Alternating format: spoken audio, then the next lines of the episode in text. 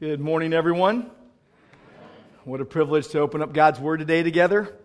Open your Bibles to Acts chapter 14, please. And if you're able, please stand with me. I'm going to read verses 8 through 18. What a privilege. And I love coming to Grace Church of Orange on Sunday mornings. I love how eager everyone is to get into the Word of God. I love your hunger for the Word. We're going to trust God to do what only He can do in us and through us. So, Acts chapter 14, beginning at verse 8. This is the word of God. Now, at Lystra, there was a man sitting who could not use his feet. He was crippled from birth and had never walked. He listened to Paul speaking, and Paul, looking intently at him and seeing that he had faith to be made well, said in a loud voice, Stand upright on your feet. And he sprang up and began walking. And when the crowd saw what Paul had done, they lifted up their voices, saying in Lycaonian, The gods have come down to us in the likeness of men. Barnabas they called Zeus, and Paul Hermes, because he was the chief speaker. And the priest of Zeus, whose temple was at the entrance of the city, brought oxen and garlands to the gates and wanted to offer sacrifice with the crowds. But when the apostles Barnabas and Paul heard of it, they tore their garments and rushed out into the crowd, crying out, Men, why are you doing these things? We also are men of like nature with you, and we bring you good news that you should turn from these vain things to a living God who made the heaven and the earth and the sea and all that is in them. In past generations, he allowed all the nations to walk in their own ways. Yet he did not leave them himself without witness, for he did good by giving you rains from heaven and fruitful seasons, satisfying your hearts with food and gladness. And even with these words, they scarcely restrained the people from offering sacrifice to them. And Lord, thank you that you are here. Thank you, Lord, that you have spoken. You have given us your word. We pray by your Spirit that you would change us. I pray, Lord, for anyone here who is not a believer in Christ, that they would hear the gospel today and believe. I pray for all the believers, Lord, that we would be obedient to what you teach us. And we pray in Christ's name, amen. Please be seated. Big question I'm asking today is who do you worship? Who do you worship? This passage breaks down very nicely. The first three verses, God does this miracle.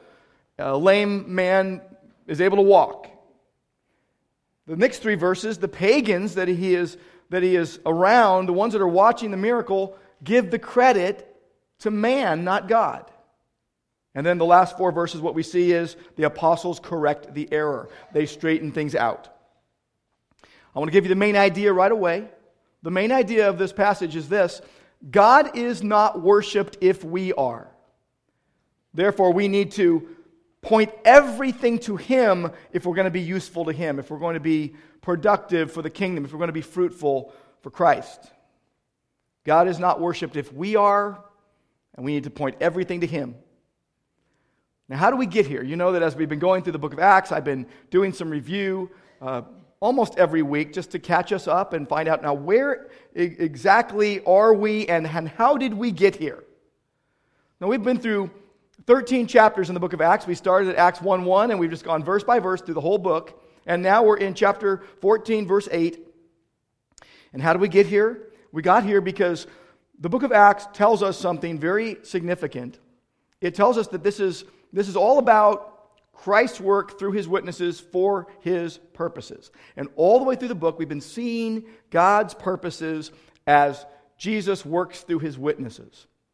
The, book, the letter starts, the, the, the book starts with Jesus calling his witnesses. And, and then the Spirit indwells the church, the promised Holy Spirit indwells the church. And then the witnesses start preaching. That's what's going on. And, and God is confirming the preaching of the gospel with miracles, and people are being healed. You see in chapter 5, God purifying his church in a very startling situation.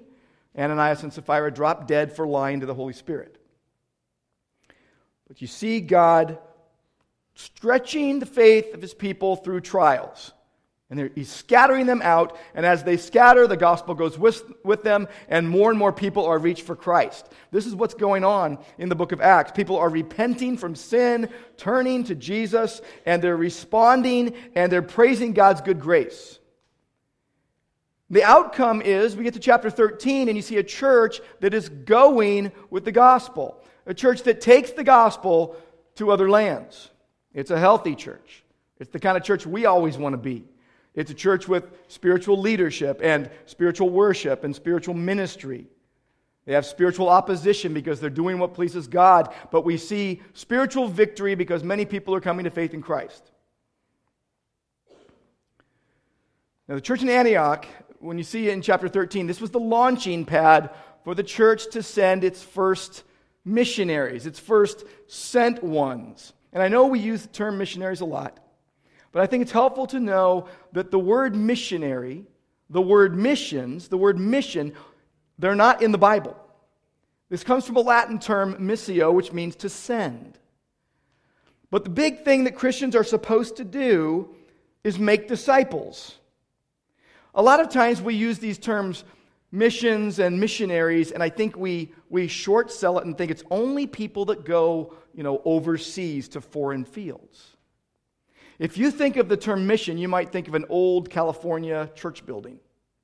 If you think of missions, you might think of, you know, grass huts and stone axes.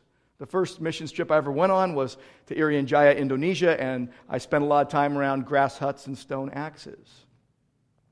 When you think of missionaries, you might just think of people who only go to foreign fields, but you need to know that missionary and missions is not a biblical category of workers in the church. When Jesus gave what we know as, of the, first, as the Great Commission, of Matthew 28 18 through 20, he said, All authority in heaven and on earth has been given to me. Go therefore and make disciples of all the nations, baptizing them in the name of the Father and the Son and the Holy Spirit teaching them to observe all that I commanded you, and lo, I am with you always, even to the end of the age. Now, in that passage, there is one big verb, one big word, and it's make disciples. That's our calling as Christians. And so, all believers, not just those who are sent to foreign fields, all believers are sent to make disciples. If you want to use the biblical terms, you'd say that we, we disciple people. We are disciples of Christ. We are disciplers. We're sending out disciplers. That's what this church has done for years and years. Since its existence, since its very first day, we have sent out disciplers. We have sent them out to many places Cambodia, Dominican Republic, Europe, Africa, Asia. Recently, we sent out disciplers to Germany and Greece and Montana and England and China and Hawaii and Japan and more. We are going to send out some disciplers soon to South Africa and to North Philadelphia and to the East Coast. We're sending disciplers. We're sending every single week. Every week. Every week from this place that God has given us to gather. We are sending disciplers out to the far reaches of Orange and Tustin and Anaheim and Fullerton and Irvine and Cypress and Downey and every city around here from, from in concentric circles from this place out. And every Christian, every Christian is, is called to be a discipler. Uh, use the term missionary if you want, but you have to apply it to every Christian sent by God to make disciples. And this is what we've been seeing in the book of Acts. This is what we've been seeing all along. And, and this missional purpose, this, this sending to make disciples, is, is really huge in this book. You're sent by God to make disciples. So Acts should hit you right where you live, in your neighborhood, in your home, in your workplace. We are sending disciples every single week out to places that most of us can't go. We're sending them into homes where we don't have the key for that home. We're sending them into office buildings and into schools and onto sports fields and into neighborhoods.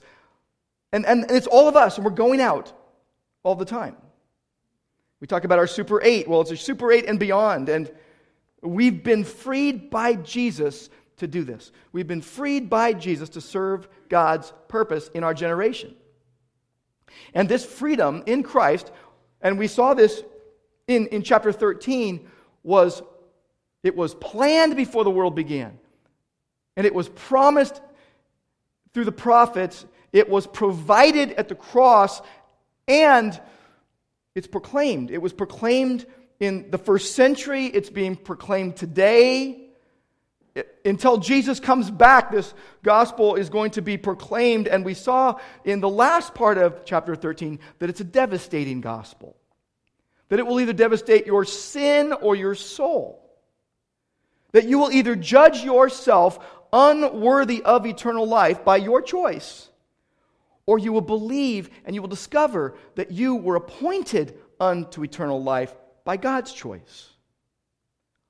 And, and so it's a devastating gospel. It, it, Romans 1.16 tells us the gospel is the power of God to salvation. That's the word where we get our word dynamite, dunamis. It is dynamite for blessing or for judgment. Now, when we got into chapter 14, at the very beginning of the chapter, what you see is you see the first two sent ones, Barnabas and Paul, and they are very fruitful in their service. A lot of people are coming to faith in Christ. They are focused on God's calling. They are relying on God's power. They are unafraid of any opposition coming their way. They have the wisdom of God, and they are teaming up for Jesus and the gospel. That's what God's calling was for them right then. They were sent by a church and they were sent together. And for this time, for that time that was happening, they're going to split up, and we're going to see that soon. But for then, they were, they were teaming up for Jesus and the gospel. Now, the opposition that they received had chased them out of Antioch Pisidia, so they traveled 100 miles to Iconium, and then they get chased out of there, and they go 20 more miles south to Lystra, which is where we find them today. So in Acts chapter 14, verses 8 through 18, this is where we're at today. We see these three things happening God does a miracle. The pagans attribute the miracle to man. And then the apostles straighten things out, they correct the false thinking. This is what happens in this passage. And what you see is you see true worship and, and falsehood, idolatry, side by side, just like we do in our lives on a daily basis true worth, worship and idolatry side by side. And it should cause us to ask, Who do I worship? Who do I worship? What am I worshiping on a daily basis? What is the trajectory of my life? Am I worshiping God? Because if God is not worshiped, then we are. And, and we must point everything to Him instead of ourselves. The first thing we see in this passage, we'll look at verse 8 in verses 8 through 10 is that God does this miracle, and it's a gospel attesting miracle. That's, you see miracles in the book of Acts, and God is basically saying, My message is true. Here is the proof. And so God heals a man, and there's three things that we hear about this man. He couldn't use his feet, he was crippled from birth, and he had never walked. So there's a threefold you know, intensity to the description. And, and basically, it's telling us this this guy's situation was humanly stuck. He wasn't going anywhere. Now, this man who had never walked, who was lame from birth, and could not use his feet, was listening to Paul speaking. The word listening there is the imperfect tense of the verb, which indicates that he was in an ongoing habit of listening to Paul as he taught the gospel, as he taught the word of God. And so he's, he's on an ongoing basis listening to Paul preach. Paul sees that he has faith to be made well, to be healed. And so Paul says really loudly, so that everyone can hear, he basically says, Get up! You know, get up. And the guy springs up. This is the guy that was born unable to walk, couldn't use his feet, had never walked in his whole life. So here you have God doing a miracle, and it's a sign and a wonder to confirm the gospel, and the power of God is on display. God is displaying his power. How did he get to that spot? Well, God had providentially orchestrated the events so that this man who had never walked was listening to Paul preaching the gospel. And then God miraculously broke into the natural order of things, did something that only God can do, and healed the man. Heals to confirm the word of God, and you have gospel transformed lives as a result. This is what happens in this healing and this miraculous occurrence. Now, the next thing you see, verses 11 through 13, the people totally misunderstand. The people completely don't get it, and the crowd worships the apostles, worships Barnabas and Paul. They, verse 11, they see what Paul does, and so they say loudly, so everyone can hear, the gods have come down in the form of man. They're saying the Greek gods have become incarnate. And they're calling Barnabas Zeus, which is also known as Jupiter. And they're calling Paul Hermes, which is also known as Mercury, because he's the chief speaker. And, and they're doing this, and, and they're talking in their own dialect, the Lycaonian dialect, which would have been kind of a, uh, a rare dialect. And Paul and Barnabas catch wind of it later, but they don't hear it right away because this is not their language. So they're attributing God godlike qualities. They're saying these are gods. Now, these are false gods, these are Greek false gods. Now, there was a story that had circulated in, in Lystra uh, that Zeus and Hermes had come down to their town at one point and were seeking lodging. And that no one in the town showed any hospitality to them at all, except one old couple that brought them in and gave them lodging and fed them. And as the story goes, as a result of, of, of the inhospital, inhospitality of the, the town, they, they sent a flood and killed everyone with the flood, except this older couple. Instead, their little house became this magnificent palace. And even when they died, Zeus and Hermes made them into two tall trees. That was the story, that was the fable that was getting circulated through Lystra, and this is what they knew. So you can imagine when they see this miracle and they attribute it to Zeus and Hermes, to Mercury and Jupiter, they're thinking, we had better do it right this time. We don't want to get washed away in a flood and die. So the crowd reacts with superstitious fear. Have you ever done that? Have you ever reacted in superstitious fear? There's a lot of Christians who do that. You know, I, this is the old one, you know, uh, step on, I can't step on a crack because I'll break my mother's back.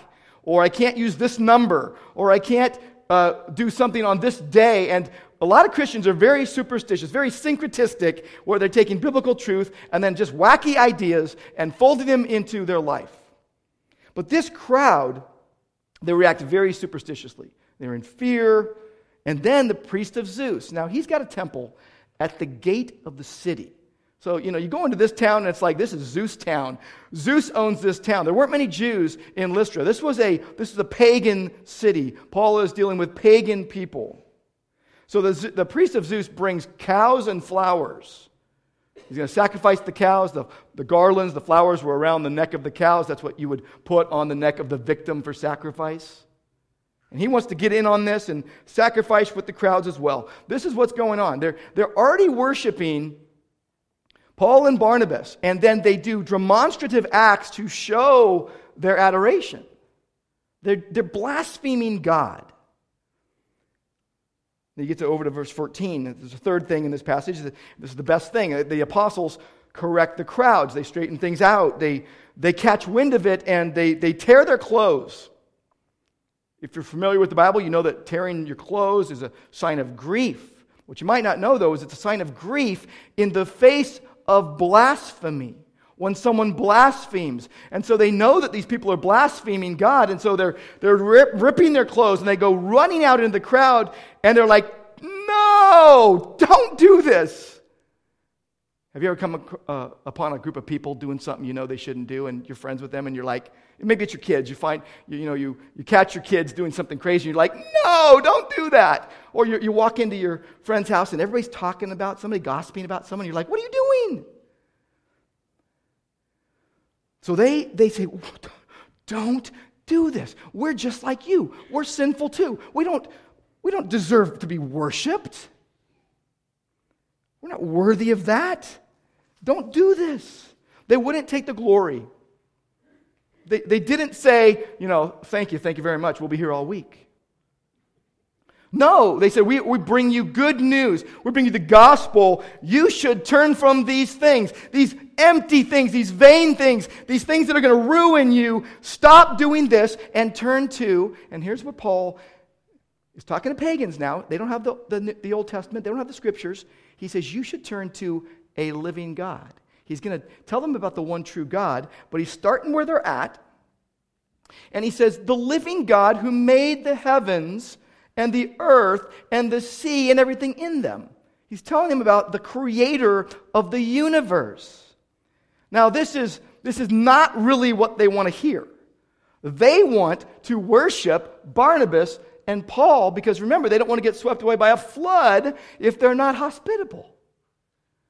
They're thinking that they're Greek gods, and, and Paul and Barnabas are going, We're not. We're not. And then Paul says, in the past, God let you go your own way, even though you didn't acknowledge Him, even though you didn't believe in Him. And He did good to you. He providentially did good to you. He gave you rain, He watered your crops, He, he made you glad with food. He's, he's saying, even though you didn't acknowledge Him, He has been so good to you. And with those words, they scarcely restrained the people from offering sacrifice to them, supposing them to be Greek gods. Crazy stuff. But we are hardwired to worship. Calvin said our, our hearts are an idol factory. We will make an idol out of anything. We will make a false God out of anything. But God is not worshiped if, if mankind is. And so we need to point everything to Him if we want to, to serve Him appropriately. And to do that, there's got to be some things that, that change in our hearts and our lives. Based on this passage, really, there's, there's three crucial actions that have to take place in your heart first and then in your actions if you want to make sure you're not worshiping falsely. You think about just like the lame man heard the word of God, received the word of God, and then basically trusted in God's power alone. He didn't do anything for his healing, he didn't make himself get healed. He didn't even say that he's even asking for it. Well, what we must do, and this is really the first foundational step, is that we must hear the word of God and then trust God's power alone. It's really easy for us to hear the word of God and then say, Now I have got to make this happen. How many times do we say, I'm working on this stuff in my life? I'm like, Oh, you the sanctifier? That the Holy Spirit sanctifies us through the Word of God. Now, we need to be cooperating. We need to be wanting this. We need to be desiring this. We need to be putting ourselves in the way of this. I'm not saying you're supposed to just sit there all day and do nothing. You need to want the Word of God, and you need to want to, to please God, but you need to trust God. You need to be awestruck at the power of God on display. They were awestruck at the power of God on display, and what they do, they credit man. Now we know, we say it over and over again salvation is a sovereign act of God.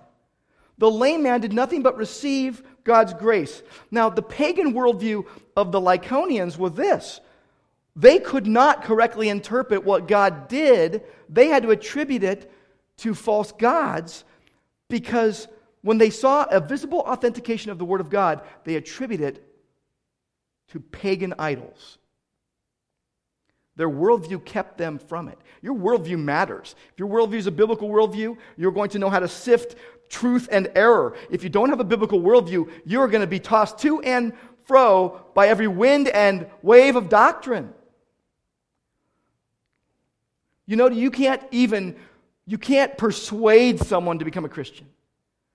You've got to share the gospel in the power of the Holy Spirit and trust God with the results. You can't argue anybody in the kingdom of God. You can't even, you know, logically persuade someone into the kingdom of God. As you're talking to them, as you're sharing the gospel, as you're, you're making the case for the gospel, God's got to move in their hearts. And remove the blinders. 2 Corinthians 4 tells us that we were blinded by Satan and that when anyone turns to the Lord, the, the veil that covered their face is taken away. They're able to see, they're able to, they're able to, to understand the gospel. We must live in God's strength for Jesus. Martin Luther said this I cannot, by my own reason or strength, believe in Jesus Christ my Lord or come to him. But the Holy Spirit calls me by the gospel. We talk about assurance of salvation and how Christians need this, and so many Christians are lacking this. You got to receive the Word of God and what it says about you when you are in Christ. I was just talking to a newer believer this week, and they've been struggling recently about am I really a Christian? And have I committed the unpardonable sin? And, and is God going to somehow, you know, toss me out or, or reject me? And he called me this week. He says, I, I think I get it. Let me explain. Tell me if, if, I'm, if I'm on track. And he, he, he just lays out the whole gospel and he goes, and, and, and this is it, right? And I'm like, absolutely. I am smiling more than you know. We're talking on the phone. I'm like, I am smiling so much right now because, yes, that's exactly it. And he goes, okay, I get it. Now, can we talk about justification? Can we talk about sanctification too? Because you're hungry to know, right? You, you, you, think back to when you became a believer and you were so excited about the fact that Jesus is God and, and, and, and the gospel is true and the Bible is true, and you're like, I just want to know everything I can. Right? Awestruck at the power of God. Assurance of salvation hear and do God's word. You know, we started this year, 2016, with a challenge to get into the word of God, to read the Bible all the way through or to get some kind of reading plan. And some of you were like, oops. Right now, I just brought this up. You're like, oh no. He's meddling with us. Uh, yeah, it's day, it's day 142 or something like that. You're like, 142 days? Well, that's a lot of days. Yeah, there's 365 in the year. And I know what happens. When you become a believer, you go, I want to get into the Word. And like, you read the Bible one day, and then, like a week later, you're like, I forgot. And then you, you open it up again, you read it, and then you're like, oh, it's been three days. Oh, I forgot. And then somehow, somehow, you didn't plan it this way, but somehow you realize one day you're reading the Bible every day, just like you're eating every day, right? Just like you're doing a lot of things every day, and because it's become a part of your life, you've, you've made it a habit in your life because you love the Word of God. That's what God wants us to do, to, to hear and do God's Word every day, because the Word of God is our compass. Man's word is not. God's word is. We got to un- hold unswervingly to the word of God, trust God to lead us into all the truth. So that first thing is so foundational, really is. It's really, really foundational that we have got to receive the word of God, hear the gospel, and trust God's power alone while being fully engulfed in following Christ, fully engaged, your heart, mind, and, and your actions engaged. Now, the second thing and it might not be the biggest issue for everybody, but, but, but it's an issue here, and I think it's an issue for a lot of people. Just like Barnabas and Paul, they humbly refused to take God's glory. We've got to humbly refuse to steal the glory from God. Whatever glory there is, it's got to go to Him. Now, the people in Lystra were thinking, we've got to get this right and worship these guys because we don't want to get killed by false gods. They're dealing with satanic fear. On the other hand, you've got Paul and Barnabas who are dealing with godly fear, godly reverence for God. And my thought is what was on their mind was what happened to Herod. You go back to chapter 12, and what you see is that Herod, the king, was angry with the people of Tyre and Sidon, verse 20. And they came to him and they're buttering him up, they're flattering him, they're saying all sorts of good things about him because they want something from him. You know, when people do that to you, they're like saying oh, all, all kinds of good things to you, and you're like, what do you want? Okay? Well, Herod, now, in now by the way, in, in that day, in that day, to be worshiped as a god was the highest honor imaginable in Greek and Roman culture. And Herod wanted this a lot, okay? I think we can understand. We all like attention, right? Well, Herod is being asked for food and he's talking to the people, and he's like, you know, got his royal crown and robes on, and here's what they start crying out the voice of a God and not a man. And he's just like, bring it on, bring it on, keep it coming, keep it coming. And immediately an angel of God strikes him down, and it says he was, he was eaten by worms and died. So he's struck down immediately, but it probably took three to five days of worm infestation to actually kill him.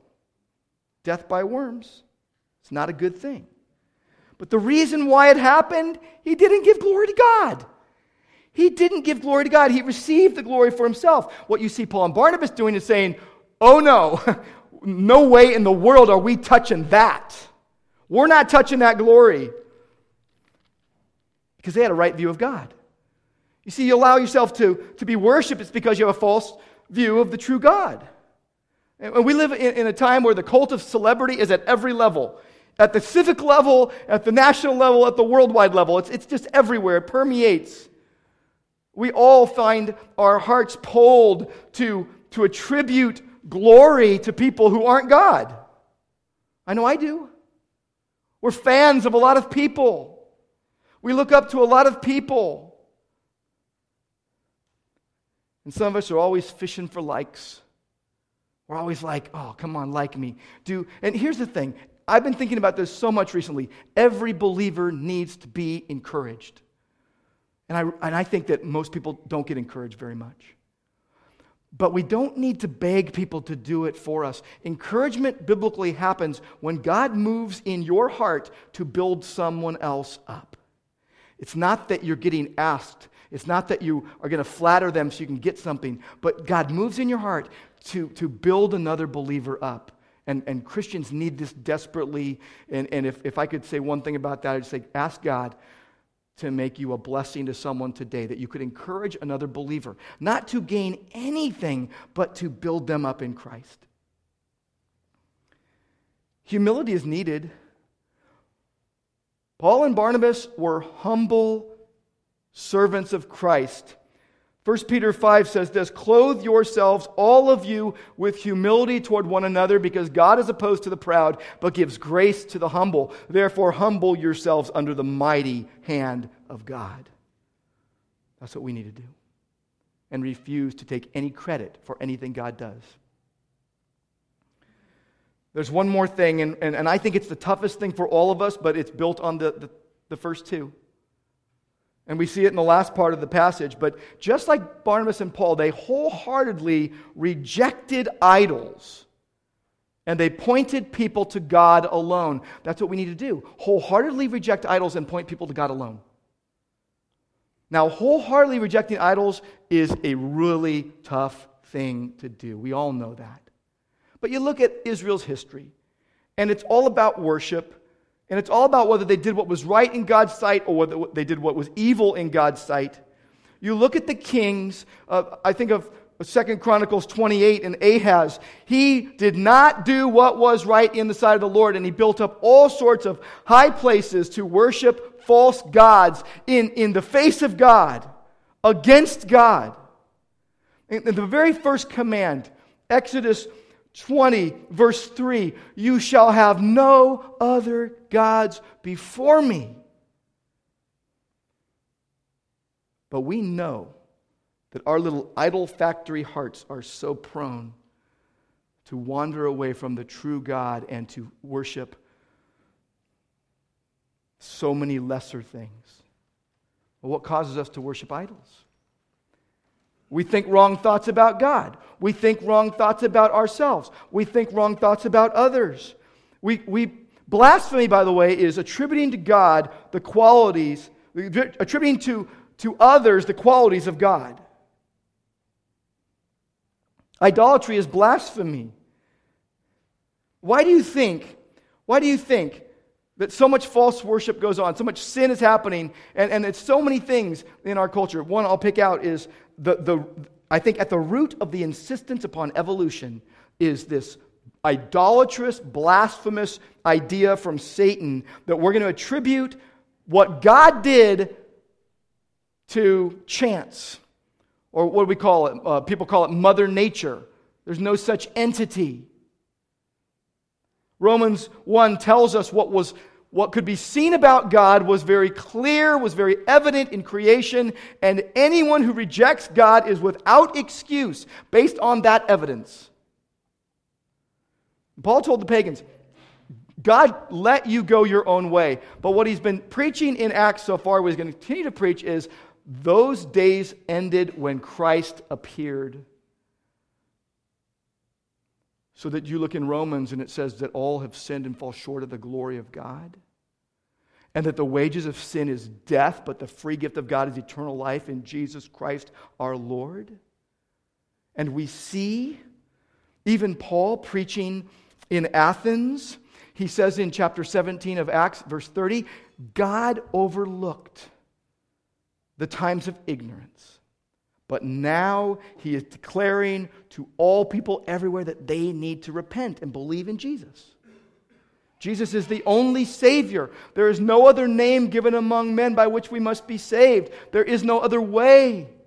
If you're here today and you're like, well, I think there might be another way, you're kind of putting yourself in the way of those pagans that were saying, hey, I think that's Jupiter and Venus. I think that's Hermes and, and uh, I think there's some false gods here. We kind of be really afraid to not, to not displease them. You got to deal in truth. Once you hear the truth, you, you have a moral decision to make. Turn from useless, vain things that will ruin you to the living God.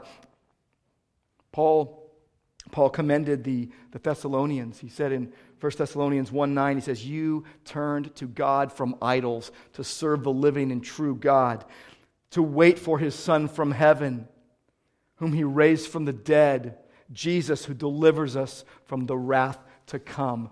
Jesus is the only Savior. You know, if God isn't worshiped, then we're going to be worshiped. And we must shun foolish idols and point everything to Him to be useful to Him. It's very easy to say, well, the pagans are so bad. And they're doing what they ought not to do. And I can say, well, you know, what do you expect a pagan to do? They're being good pagans, they're worshiping. But once they hear the gospel, then they have a moral decision to make. They should turn to God from useless idols. But the larger responsibility falls on professing believers. There's one verse at the end of a New Testament letter that is, is just, it's just uh, haunts me. It's earth shattering, it's, it's, it's convicting. It comes in the same letter that tells us that if we confess our sins, God is faithful and just and will forgive us of our sins and cleanse us from all unrighteousness. It comes in the same letter that says, We love God because He first loved us and sent His Son to be propi- the propitiation for our sins, the sacrifice for our sins. It comes at the end of 1 John. It's the very last verse of the whole letter. 1 John 5:21 and it says this, "Little children, keep yourselves from idols." Now, why do you think the Holy Spirit had John write this to believers? It's because our hearts are idol factories, and God knows that. And so we must keep our hearts from idols. How do we know if we're being idolatrous? There's obvious things, right? There's obvious things that can take the place of God in our life. And we know they're wrong and we keep doing them, and it's blatant, outright sin. Blasphemy, adultery, pornography, gluttony, so many other things. And that calls for confession and repentance.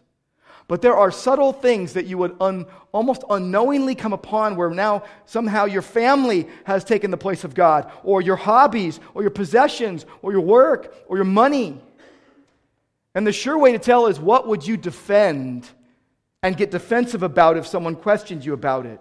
It's so easy to see it in other people, not ourselves. It's so easy to say, well, I don't want to talk about idolatry because, you know, that means I would have to deal with mine. If I talk about yours, I'll have to deal with mine, so I just ignore yours. Talk behind your back about it, but hey, gluttony, greed, stealing the glory, we'll disallow a little bit here and there. We tolerate sin. It's like oil and water, it doesn't match, doesn't mix. We have a knowledge of the truth, but we're not yielded to it at times, and, and we're yielded to the world, and we're syncretistic. We mix and match. Let me ask you a question. When was the last time you acted like a pagan? when you totally just went your own way in total disregard of God and His Word? When was the last time you acted like a pagan? Was it last week? Was it, was it uh, yesterday? Was it last night? When, when, was you, when did you last talk behind someone's back? When did you last refuse to forgive or refuse to confess your sins, or refuse to reconcile with someone? When, did, when was the last time you engaged in outright sin and disregarded the Word of God and then justify your actions? When did you last lie? When did you last harbor evil in your heart? When did you last lust after someone or something? I know I'm meddling here, but I'm meddling with my own heart too. We've got a lot to repent of. We've got a lot to confess and, and reject and repent of because we're to abstain from everything God says to avoid and cling tightly to everything that God says to embrace. I think it's kind of like saying no to sugar. And my doctor's like, hey, the numbers are going up. You need to abstain from sugar. Well, I, I actually have for the last two days. And I'll tell you what, every afternoon I'm like, I just need a taste. Just need a little taste. And, I, and, and every day is a battle with sugar. It's an addictive drug. And I'm telling you what, you, if you're going to say no to the idols in your life, you will have to fight with yourself every single day. You can't just go, Well, I said no two days in a row. I got it wired now. Oh, no. You'll get thrashed. You have a candy bar, you know, in no time. We need to wholeheartedly reject idols, and we also need to point people to worship God alone. We, and by the way, the church has always been like this. When, when, when, when the church was born, it was in a, a, a pluralistic culture, much like ours, and we live in an increasingly pluralistic culture where we will be in the battle between truth and lies until Jesus comes again. And what do we need to do? We need to redemptively react with, interact with the world and not just be indistinguishable from the world, not just blend in. We live in a time when the biblical worldview is no longer dominant. Secular, man centered ideas reign. There is an aggressive dismantling of every biblical foundation going on. Dietrich Bonhoeffer said, The hallmark of Christianity is our separation from the world our transcendence of its standards, and our performance of something out of the ordinary. Our separation from the world, our transcendence of the world's standards, and our performance in God's strength of something out of the ordinary. You probably don't know the name Rick Dempsey. He's a committed follower of Jesus Christ. He's the senior vice president for the Walt Disney Corporation. He oversees all the voices of all the animated feature films they put out. He went to the Master's College in Santa Clarita. He started working for Disney in 1988. He started the Faith and Family Network. He was responsible for bringing Chronicles of Narnia to Disney. He helped start the Disney Nature label. When the movie Earth was going to be put out, there's, he's in this room with a bunch of big time decision makers at Disney. And here's a Christian. And you ask this man, How does your faith affect what you do? He saw that that movie was riddled with evolution all the way through. And he said to his team, Can't we just show the beauty of creation and let it stand? And so they decided to take all the evolutionary stuff out of that movie. And every nature show that Disney produces has no mention of evolution. There was one that slipped through that someone else made. But it was because a believer who had a relationship and a, and a, and a, and a place to speak into those in powerful positions, spoke up. And he pointed them to the one true God. He pointed them to God. And, and it's just like Jesus said Acts 1 8, you'll be my witnesses.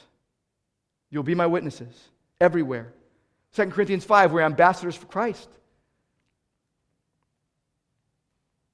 1 Peter 2 says, Keep your conduct among the Gentiles honorable, so that when they speak against you as evildoers, they may see your good deeds and glorify God on the day of visitation. There's your reason to get up Monday morning.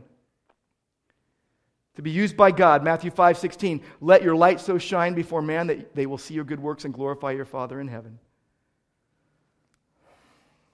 Many years ago, the radical reformers known as the Anabaptists, adopted a German phrase, and I will butcher it, I'm sure. I'm not German, I'm Italian. Remember this.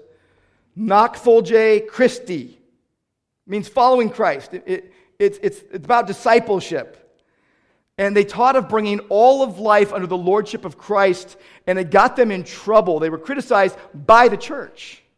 But it's exactly what Jesus taught. You cannot serve two masters. You must choose. You will worship one and you'll turn your back on the other. There's a call to worship God alone. You think about what the pagans in this passage were doing.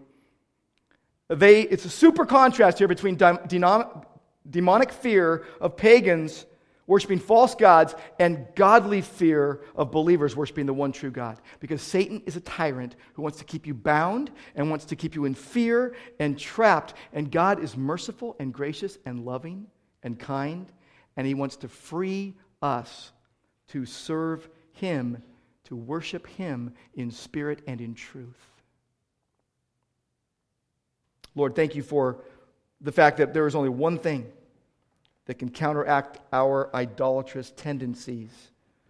And it is the idol smashing shed blood of the Lord Jesus Christ, who gave himself for us to redeem us from all lawlessness and purify for himself a people for his own possession. We're zealous for good works. Lord, grant us grace that we would hear and receive your word, trust your power alone, never steal your glory, and wholeheartedly reject idols so that we could point people to you not ourselves. And we pray in Christ's name. Amen.